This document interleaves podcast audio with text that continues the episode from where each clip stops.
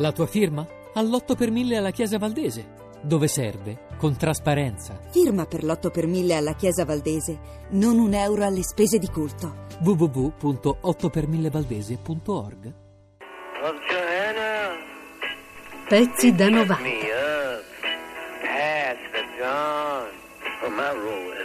Come artista dovrei vivere attraverso la mia arte. Ma chi l'ha detto che è arte? Io no, la mia roba non sta mica appesa nei musei. My stuff don't hang in museums.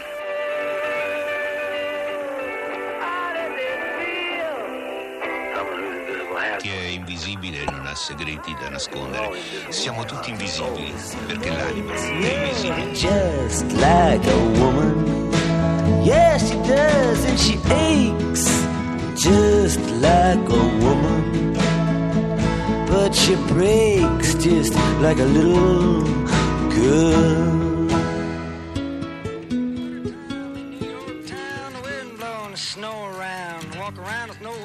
Tempo d'inverno nella città di New York. Il vento soffia, nevica. Camminando in giro senza una meta dove andare, qualcuno potrebbe gelare fino alle ossa. Io gelai fino alle ossa.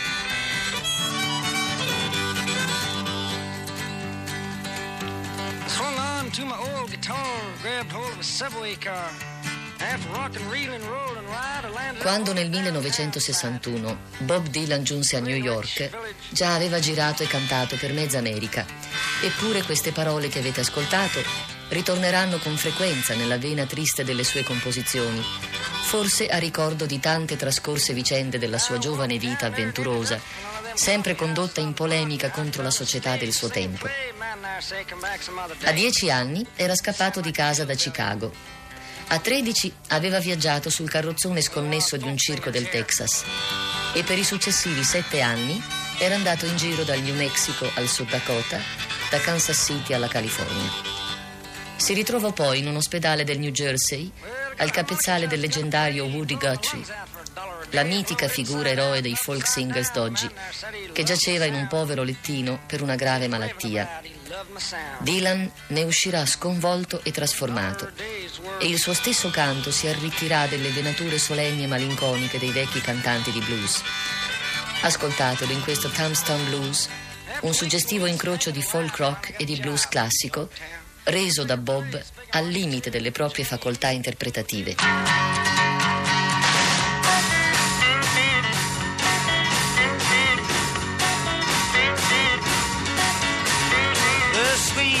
Things on betting off course. The city fathers they're trying to endorse. The reincarnation of Paul Revere's horse. But the town has no need to be nervous. The ghost of Belle Star, she hands down her wits to Jezebel and Nun. She violently knits a bald wig for Jack the Ripper, who sits at the head of the Chamber of Commerce. Mama's in a factory, she ain't got no shoes. Daddy's in the alley, he's looking for food. I'm in the kitchen with the tombstone blues.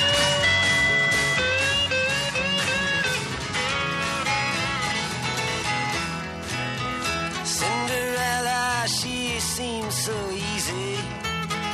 It takes one to know. She smiles and puts her hands in her back pocket. Betty Davis style. And in comes Romeo, he's moaning. Dio solo sa dove Bob Dylan ha assorbito e inghiottito tutte le tecniche dei grandi illetterati della tradizione della canzone popolare, inclusa la ricca discendenza del contributo negro alla cultura. Così un critico ha detto del cantante. Ma tale giudizio va corretto, nel senso che accanto a tali esperienze, la poesia di Dylan non risulta del tutto esente anche da altri influssi, di tipo europeo. Ad esempio la moderna poesia sperimentale e d'avanguardia, come potrebbero testimoniare questi versi della Ballad of a Thin Man, ballata di un uomo magro, che ascolterete dalla voce di Bob.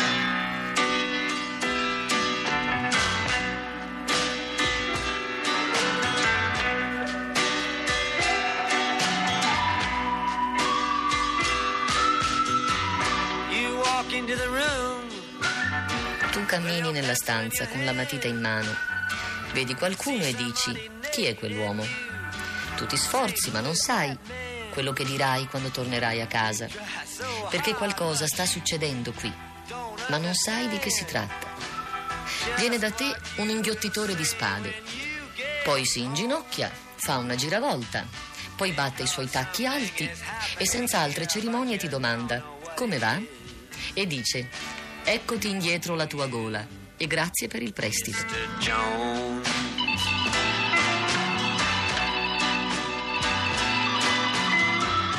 You raise up your head and you ask, Is this where it is? Then somebody points. Il contributo di Dylan allo sviluppo del movimento è stato importantissimo.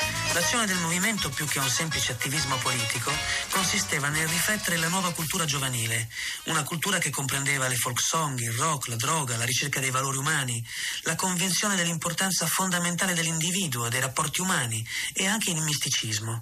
Etichettata come età dell'acquario o generazione Woodstock, essa, al di là dei luoghi comuni, ha una sua autenticità. Il tutto faceva parte della politica, perché la politica, per il movimento, è una forza vitale dell'individuo. Secondo uno dei suoi leader, situate in quel contesto, le prime canzoni di Dylan fecero la loro apparizione con una tempestività tale che sembravano scaturire dallo stesso movimento per i diritti civili.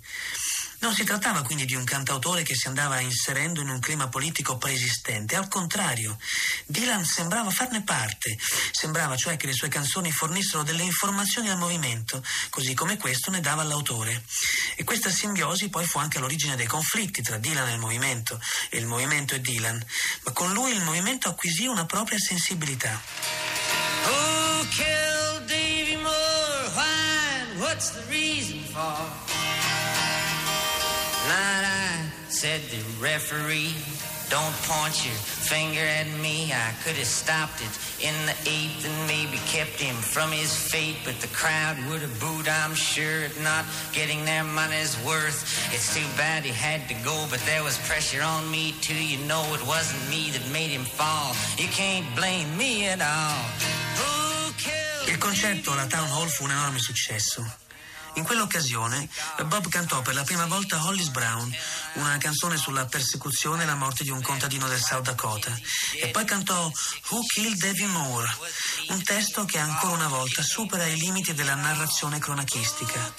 Chi è responsabile della morte del pugile avvenuta tre settimane prima? Non io, risponde l'arbitro, che per paura delle reazioni della folla non aveva voluto sospendere l'incontro.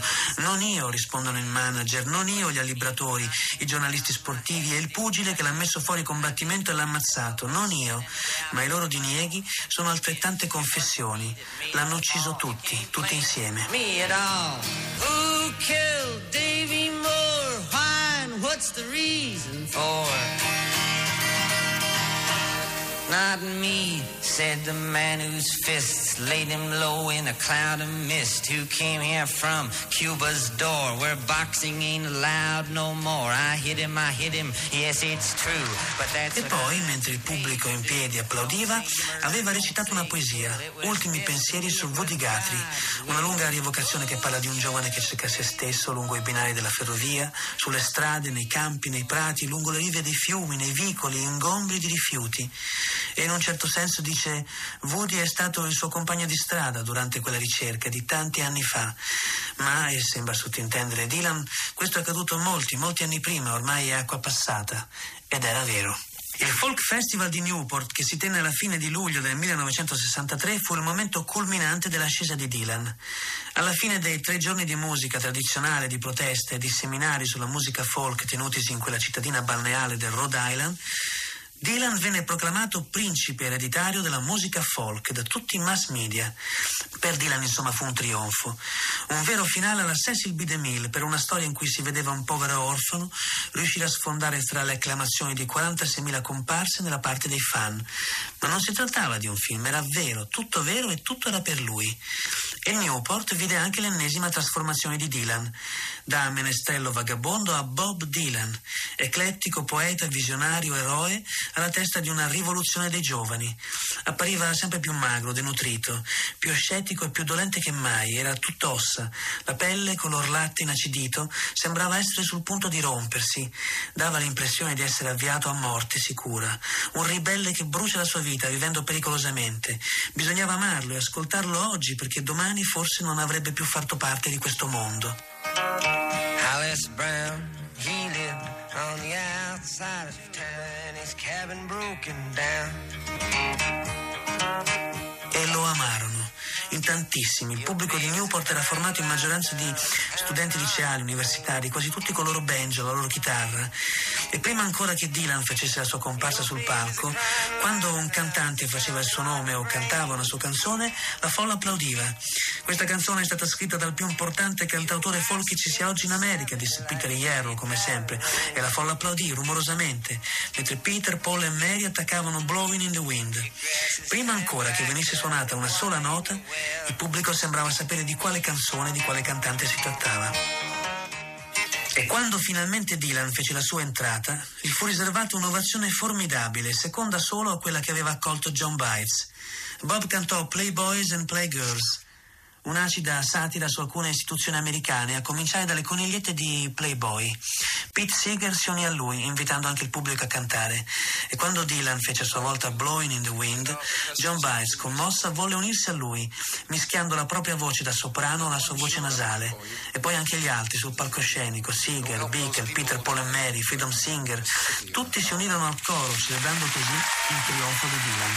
Il pubblico impazzì, chiese il bis e i cantanti, colpiti da tanto entusiasmo, improvvisarono un finale di grande effetto, si presero per mano e cantarono We Shall Overcome. Human beings to do it. And then we'll see this song come true.